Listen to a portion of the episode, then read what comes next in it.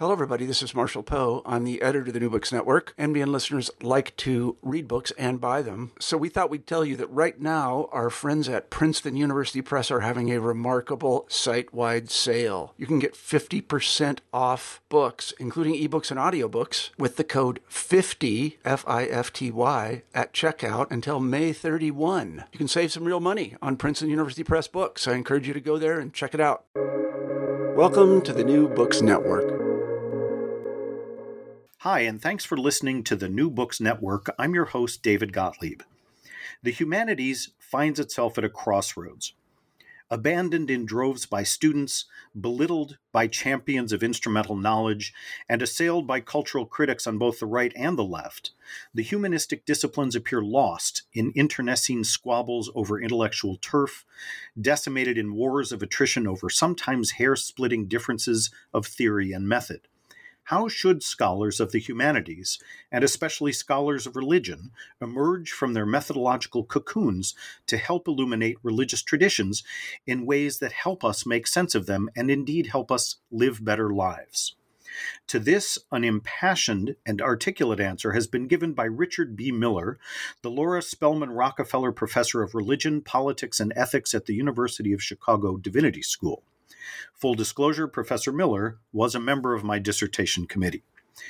In Why Study Religion, published by Oxford University Press in 2022, Professor Miller critiques various methodological approaches to the study of religion and offers his own in the form of critical humanism, which proposes a dynamic and flexible approach to the study of religion that does not sacrifice engagement on the altar of value neutrality, nor occlude understanding through overemphasis on theory. Professor Miller joins me today to talk about why study religion. Professor Miller, thank you so much for joining me in this conversation. Thank you, David, and thank you for that wonderfully precise and uh, frankly provocative uh, summary of the book. Um, I'm grateful that it's going to lead to a good discussion. Likewise. Um, first, tell us a little something about your scholarship. What issues, periods, texts, and problems do you focus on in your work? Yeah, thank you. Um, I'm a scholar of religion, politics, and ethics, and I examine the interconnections between those three concepts and practices and intellectual traditions. So I think about the ethical ramifications of religious belief and practice. Um, I also think about how religion can inform ethical norms, ethical values, ethical purposes, and about the political ramifications of religious belief and practice and, and how they affect institutions in which we reside and how they offer forms of power or counterpower uh, to settled uh, dispositions and habits of mind uh, in public life my, and how? Yeah, just yeah. Go ahead. Just to continue for a second. Yeah. So, um, you know, most of my work has been in the Christian tradition, but um, I do try to think more broadly about how to uh, compare Christian practices and beliefs, etc., with other religious traditions and um, uh, institutions. Um, and I've done that really across the arc of uh, Western thought, you know. So I do think both about classical figures and contemporary figures uh, in the study of religion and ethics. So, can you tell us a little bit about how that sort of broad, uh, but also, in my experience, very deep disciplinary focus led you to f- focus sort of on a meta level on religious studies itself? Well, that's a good question. I mean, one of my interests uh, in the study of religion, ethics, and politics is about moral subjectivity, moral motivation, moral psychology, moral formation. You know, how do we become the kinds of subjects we are? Uh, how do we respond to various influential forces and sources of cultural and political and religious authority? Um, and so that's that's one organizing question in the book. I also think about matters of theory and method in the study of ethics, what sorts of frameworks organize the way in which we answer basic questions that face us uh, in daily life. And, you know, I think about the field of the study of religion and ethics more broadly. And those, those impulses, as it were, uh, formed a perfect storm to help me step back and think about the field of religious studies and what I'm calling the ethics of religious studies, which, uh, you know, I'm arguing has been a neglected question in the field. And so, one of my organizing questions is what what motivates the study of religion and what can scholars today do to motivate a new generation of um, scholars you know what's the future of the field look like? And have we rendered it attractive such that people can understand that there's real intellectual excitement and purpose to what we do? So it kind of moved, you know, my work sort of gr- moved gradually uh, to to step back and try to wrap my mind around the field more generally and what some of its organizing purposes and procedures are uh, as we carry them out today. So um, I think it, that's what I'm about to ask you is already implicit in the answer you just gave, but I want to ask if you can um, give us sort of a nickel tour on your perspective of what the problem, what the central problem is in the humanities, in the academy today, and specifically in religious studies, and and how um, religious studies painted itself into the corner that you depict it as being in. Yeah, that's an excellent question. Um, and my view is that the the field and I think the humanities more broadly, but focusing on religious studies for the moment, really suffers from what I call a, a methodolatry or a preoccupation with matters of methodology and theories about the proper method or methods that should be deployed to studying religion. And so, with that in mind, I identify six general paradigms or orientations in the field that each proffer a particular theory about the proper method uh, for carrying out research practices in the guild. Um, and I argue that um, these debates about method have been going on for a good half century and there's no real resolution in sight there's a it's the field i think is suffering from an increasing bout of uh, rep, you know repetitiveness uh, and almost predictable repetitiveness about uh, which theory ought to garner our allegiance for studying religious phenomena. And I argue that that um, that preoccupation, that ongoing repetitive preoccupation, is really a function of there being uh, an absence uh, about purpose or value or end or the teleology for studying religion. Uh, I draw on uh, Stephen Toulmin's important work uh, in the philosophy of the sciences. And one of Toulmin's op- uh, observations is that uh, in the sci- in the natural sciences, debates about um, theory and method uh, erupt when there is doubt about the proper purpose or end of scientific inquiry. But once there is some kind of consensus, um, scientists are able to go back to work, as it were, go to work without being preoccupied about, as it were, the research protocols that ought to shape their inquiry. And I argue that there's a real parallel problem in the study of religion, you know, that insofar as we continue to proceed without some sense of our purposes, these debates about methodology are just never going to end. And we're not going to be able to articulate what it is about we what we do that's desirable and attractive uh, to future scholars in the guild so interesting. You know, it raises a couple of uh, other questions that I wanted to ask you later on, and I want to ask them now because it's, I think, germane to what you've just said. And and one of those questions is that a, a significant part of the book is is devoted, as you've pointed out, to really sustained and insightful critiques of specific the- theoretical and scholarly orientations of several scholars of religion. And you do that before offering your own theoretical and methodological approach. Um, and this is as as you know, I have not read all of your work, but I've read enough of your work to say that um, uh, there is that you often, not often, but I have seen you orient yourself critically um, to the works of other authors before offering your own work. And I find that a really stimulating way because you do it both respectfully but very insightfully. And I'm wondering, uh, you know, why you chose the scholars that you chose and and how useful their theories were to you in articulating critical humanism. Yeah, that's actually a, a, a great and multi-pronged question. Let me uh, sort out a few parts to it and, and tackle them. Um, so I chose six organizing paradigms, six quite distinct ones in the field, and then identified what I judged to be their prominent spokespersons who represent and who've tried to theorize or develop arguments on behalf of one or another of these models of research. And my principle of selection is that you know they they aim to offer a comprehensive theory um, for organizing the study of religion. They do so in ways that have been highly visible and also influential. So um, they're really recognizable exponents, um, n- relatively well known, if not very well known, to other scholars in the guild, widely taught um, in courses on theory and method.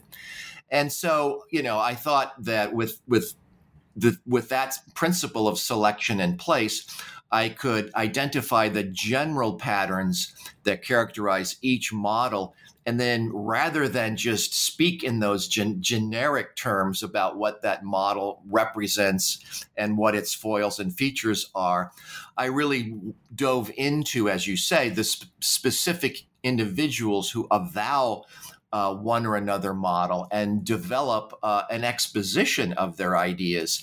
And then within that exposition, identify what I consider to be some logical, um, and other flaws that characterize their views.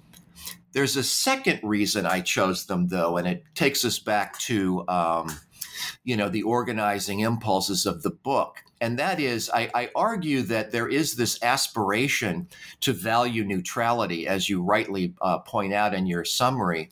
Um, but that that aspiration uh, actually requires scholars to repress their values, their commitments, their intuitions, their feelings, etc and that that repression really is unsuccessful. That at, at, some point, as it were, in their work, something that looks like a normative um, commitment or value materializes in ways that just doesn't sit well or comfortably or logically uh, within the organizing uh, parameters of the theory. So, I'm trying to identify the or make call attention to the fact that um, this aspiration to value neutrality is sort of doomed to fail, and we see those failures in the works under review in the book. So I call that uh, not only an aspiration to value neutrality, but also a crypto normativity that is, as it were, uh, um, coursing through discussions of theory and method. And I'm trying to argue that, look, you know, rather than deny or repress these matters, let's lift them up uh, to, you know, articulation and defense. Uh, and that's what I'm trying to push the field to do more generally when I turn to uh, the values of critical humanism. So, in a way, it it seems like what you're saying one of the things that you're saying is that you know your your axiological orientation mm-hmm. your your value orientation as a scholar and as a human being is mm-hmm. kind of always already there. Yeah. Yes. And that an attempt at value neutrality is fundamentally doomed to failure. Is that correct? That's right. That's exactly right. And um, you know what I'm trying to urge the field to do is is to be cognizant of these, not to be afraid of them or, as it were, allergic to them, and understand that um, such matters are organizing their own thinking, uh, and to bring those out more explicitly.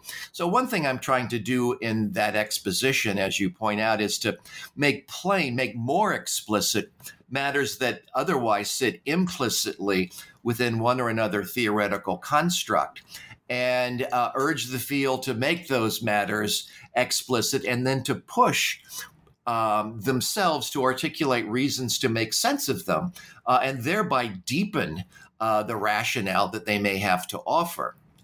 Mm-hmm. So interesting.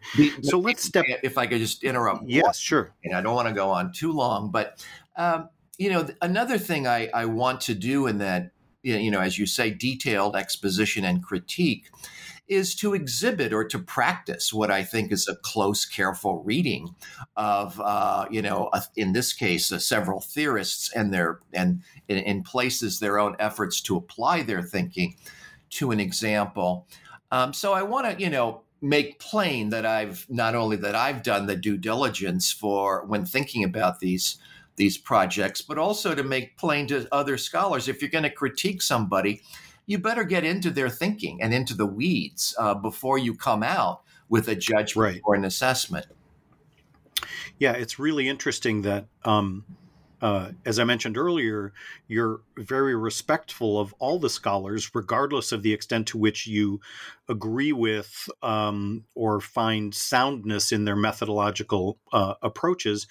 Um, but you also, you know, you're, you're, respectful of them and you take something from each of them. It seems as though the critiques build on each other so that by the time, for example, we get to Kevin Schilbrack's work, there's a lot to recommend it. Uh, but he doesn't answer an ultimate question uh, in his work, which you point out, which is why do we do what we do? He asks the question, but at least as far as you and I know, he he doesn't answer it. What is what is the answer that you present to that question? Why do this work? Yeah, that's right. I mean, I really do try to lift up some features or commendable features across the arc of that exposition and show where my own thinking or my own way of thinking would join cause here and there with what these other projects um, are lifting up for consideration. What I then t- turn to, uh, you know, in the constructive part of the book is an articulation of the values of what I call critical humanism. And those four values are uh, post critical reasoning, social criticism, cross cultural fluency, and environmental responsibility. And I argue that these are values that are central to the work of humanists in the university today. And I articulate what sorts of values uh, are specific to each of these particular um, modes of thought or inquiry, et cetera. And that there are ways in which we can understand the study of religion as both contributing to these values and also being informed and shaped by them. So I try to articulate uh, various values that organize how we think humanistically and what it is about those values that commend themselves and what it is about the study of religion that can join cause with those values and also contribute to the way in which humanistic thought uh, occurs. Really interesting. And I wonder if you can address a little bit, and you do this in the book, but if you can tell us how uh, how critical humanism first of all, what its genealogy is. Let's talk a little bit about um, how it emerges from earlier streams of thought. Can you give us some sense of that? Well, um, you know, humanism as uh, an organizing way of thinking about scholarship has roots in the Renaissance. Um, it certainly has uh, roots in German thinking about Bildung or the formation of the person in education. Um, th- those are two broad uh, ways in which thinking about humanism as an organizing feature of knowledge and scholarship have emerged in the West. I really don't develop in the book um, a genealogy from those or other sorts of sources. I I really begin, uh, you might say, more philosophically than genealogically or historically, and uh, talk about what it means to know, and that knowledge entails a knowledge of an other. That there's always the matter of difference that leverages or catalyzes uh, human thought. And so I take that basic insight and develop it uh, across the arc of these four values and try to articulate that in each case, moving from post critical thinking uh, in relation to a text or a tradition or a cultural artifact, how that, as it were, can be developed uh, rather carefully through attentive and effective, as well as cognitive uh, exploration but that there are perils to just post critical reasoning as the only value, that we have to be mindful of how language and religious beliefs and mythologies, etc., can seduce us, can exercise a, a kind of sorcery. And thus, with that limit in mind, we need to think about the political and social and cultural implications of religious belief and practice and their images and uh, institutions, etc., in light of what I call social criticism. So the second value works dialectically to correct for certain potential excesses of the first. Um, and then I, I developed that logic moving from social criticism to thinking not only about how we want to think about power and language in relation to our own social worlds, but also cosmo in a cosmopolitan way, because of course religion pushes us to think about um, cultural beliefs, practices, institutions, etc., across the globe. And so that's how cross cultural fluency can protect against the potential for social criticism to be parochial or overly local. Okay, so then you've got that expanding range um, of inquiry that then you know has us pause and think about whether even that turn emphasizes the human person too much at the expense of a wider set of environmental necessities, vulnerabilities, conditions, etc. And, and hence the fourth value, which is meant to correct for the potential for the other three to be anthropocentric really interesting. And I think it's especially uh, important because uh, this last point you've made, because it it uh, emphasizes how um, our concept of religion is itself largely a Western conception, and as a result, can cause us to overlook a variety of traditions, uh, practices, embodied rituals, um, combinations of forms of living in the world that classically wouldn't be considered religions, but under this rubric definitely could and should be. Is that correct? That's right. Um, you know, as you nicely said at the uh, introduction, um, what I'm trying to offer is a dynamic and dialectical way of thinking about religion in relation to, uh, you know, the human person and cultural formations and social institutions. And with that, I also offer, try to, you know, proffer a picture of the human as dynamic and, pardon me, and as historical and as explorative and curious, you know. So I talk about um, critical humanism as a process term rather than an achievement term. So you know, when we think about the human, it's not like I have an ideal that's fixed and settled and uh, unambiguous, but that serves as a kind of ideal toward which to aim and to understand that we are, as human creatures, as it were, ourselves um, developmental, um, exploratory, and subject to change in important ways. And that's true of how we think or should think about religious phenomena as well. So, and that um, raises uh, another question, which is how does can you talk a little bit about how critical humanism encounters uh, the idea of belief and how you critique and analyze other conceptions of belief in the scholars that you analyze in your book? Hmm.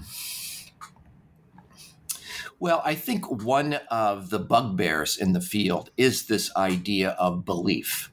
And um, I think that interrogating that concept has meant good news and bad news, as it were, um, for you know scholars of religion.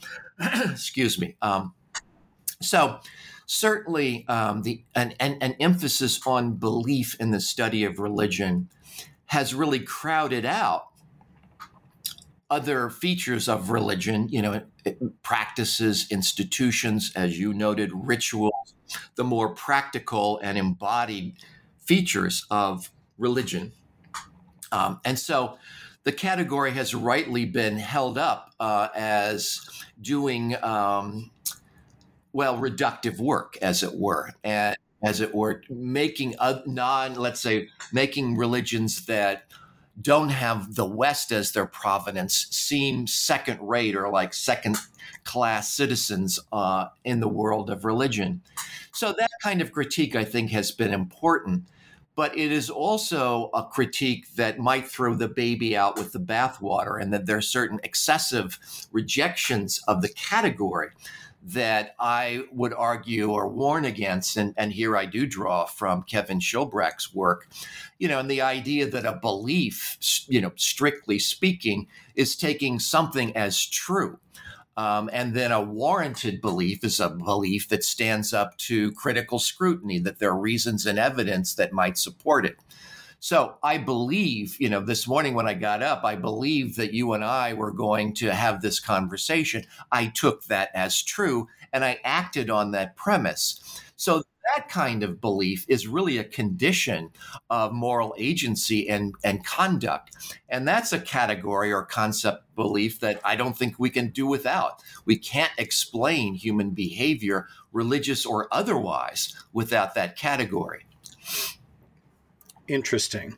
So so a belief can be uh, warranted in terms of being uh, verifiable contingent upon certain facts, but it can also just be, uh, when I say just, I mean it can also be an axiological orientation, that this is a guiding value that I live by that infuses meaning in everything that I do and experience and doesn't have to do or doesn't only have to do with what I think to be true that may or may not be warranted. Is that is that accurate? That's accurate, and I would I would scale it down a step as well, not to exclude everything you've just said, but um, not only the things that we value and consider meaningful and organizing, but just you know assumptions we make on which we act. You know, in the most everyday way. You know, our behaviors, whether they're in a pursuit of meaning or not really just rely on um,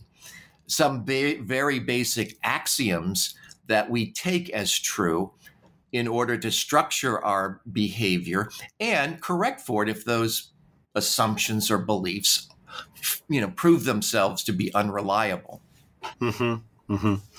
so i want to um, talk to you a little bit about textual engagement. I think you say several important things about the notion of textual engagement. Uh, one is that uh, the study of religion, uh, if I understand you correctly, too often sort of defaults into analyzing the text as the as the first and sometimes only guidepost by which we analyze a religion, which disprivileges all the embodied and daily and even quotidian things that go on. Um, is that accurate? I want you to talk a little bit about that and about textual engagement uh, in general. Yeah, a couple of things there. Again, another nice multi pronged question.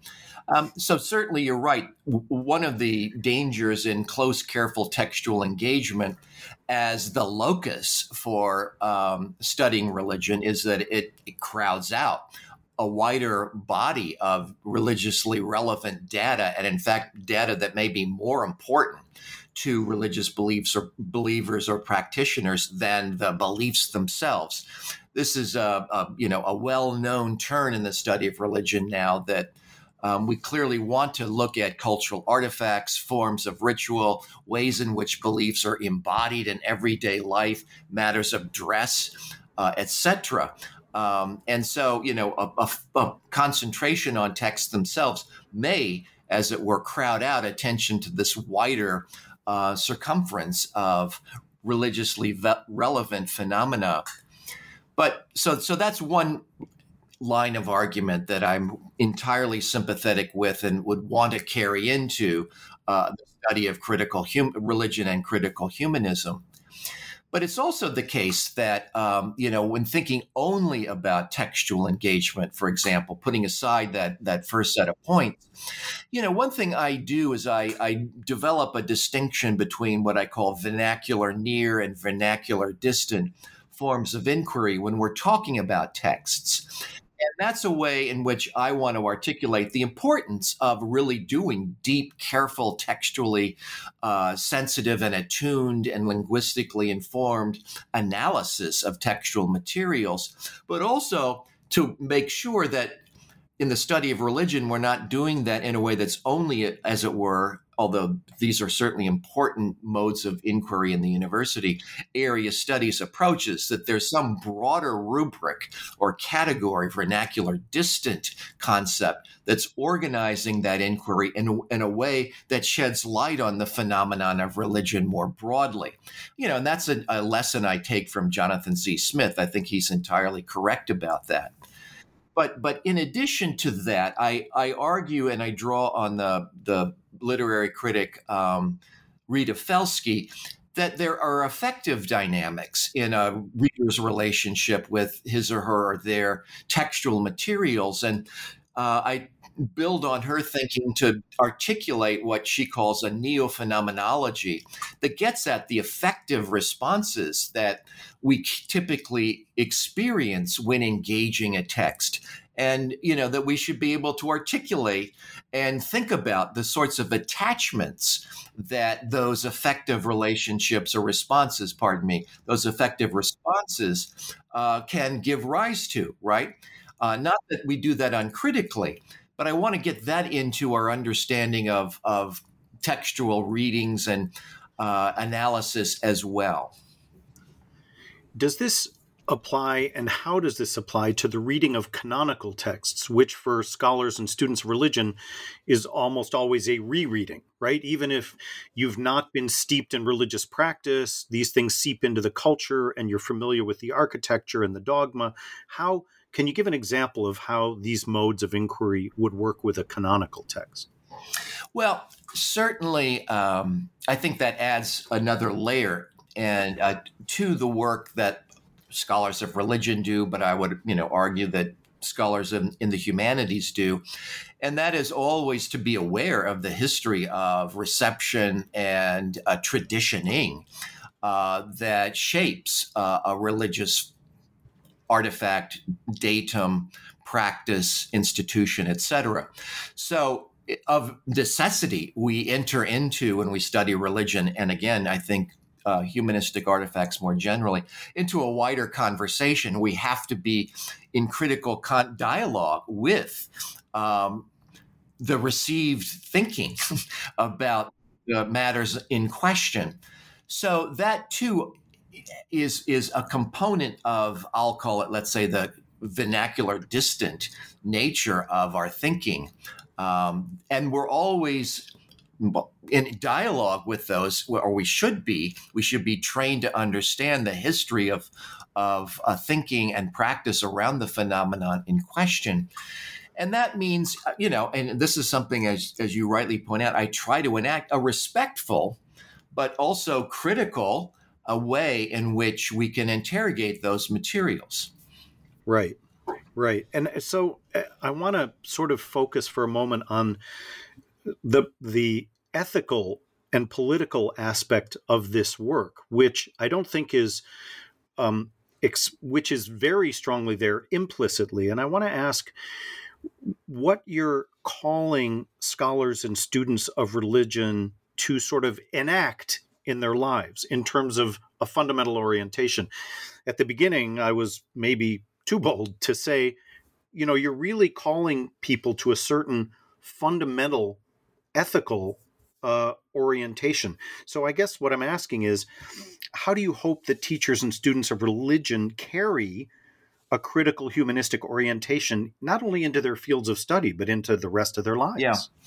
So that's a great question, and thank you for that. In many ways, it does get right to the heart of the book, you know, and that is that um, I argue that the ethics of religious studies means being able to offer justificatory reasons, reasons that justify the practice, reasons that provide um, an account of the ends or purposes that make sense of uh, the study of religion very basically.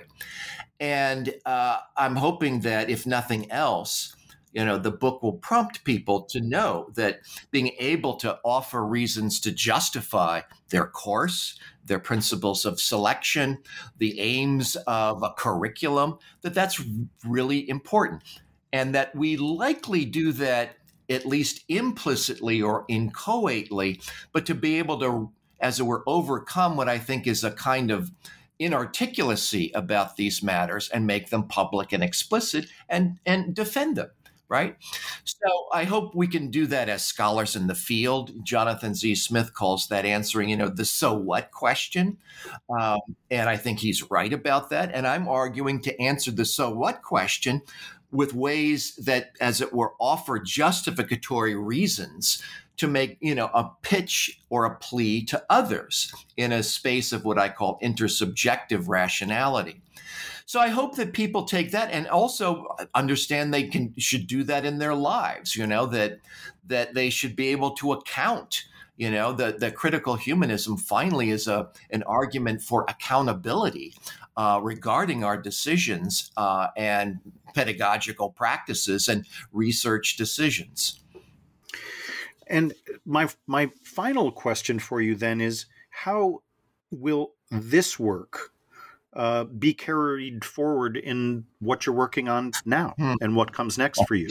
Um, no, that's a good question. Uh, let me pause for a second. So I guess I would say that um, what carries over into my new thinking or my new projects, pardon, what carries over into my new work um, would, I think, move along or does move along two pathways. In on one, I've been asked to uh, contribute to the 50th anniversary of the Journal of Religious Ethics. There'll be a there'll be four volumes published in 2023, and I turn to the question: Why study religious ethics? You know, that there's uh, an inarticulacy there in my own subfield, as it were, about matters of purpose and justification. So um, I read the 50 years of the Journal of Religious Ethics, uh, and I, you know I have a, a knowledge of a, a, wide body of uh, books, et cetera, and collections in the field. And so I offer, and you know, pulling from the book, an effort to provide reasons for studying religious ethics and the sorts of values that I think we should pursue or are pursuing, but uh, pursuing in ways that aren't overtly or explicitly articulated. So I'm turning from this big question about religious studies back to my own area of religious ethics uh, and offer a kind of omnibus um, overview of patterns in the field and a proposal about how it can move in the future. So that's one line of thinking. The other is more remote, and I'm not sure there is a close affinity between it and uh, Why Study Religion. Uh, and it's a more focused project on the area of moral luck. Um, and here, I guess we're turning, or I'm turning, from a concern for moral subjectivity and moral formation and moral motivation and moral psychology, which you know, as I said earlier, is at the heart of why I study religion in terms of thinking about reasons that motivate individuals. So I'm turning to moral luck as a phenomenon of human experience that conditions how we judge uh, human decisions and the effects of human agency beyond what's intended. So I, I, you know, many people critique or have critiqued why study religion because of worries about a kind of essentializing of the human subject. Uh, I don't think that's true about why study religion, but certainly in this new book, I'm making plain that human agency is very much vulnerable to and conditioned by and often judged in terms of matters that lie beyond rational volition, um, to include uh, the the facts of accident, misfortune, good fortune, etc. That those all complicate the way in which we think about human agency and human responsibility. And so that's the next piece of my think my work. Uh, that will be the next book project we will uh, eagerly anticipate that uh, because it's a really interesting extension um, of of the way that you approach religious ethics, and and in fact.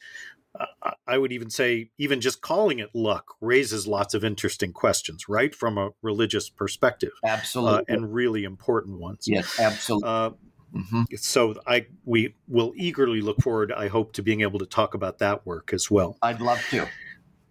My guest today has been Richard B. Miller, the Laura Spelman Rockefeller Professor of Religion, Politics, and Ethics at the University of Chicago Divinity School, and we've been discussing his landmark work, Why Study Religion, published by Oxford University Press in 2022. Professor Miller, thanks so much for having this conversation with me. Thank you very much, David. It's been a pleasure.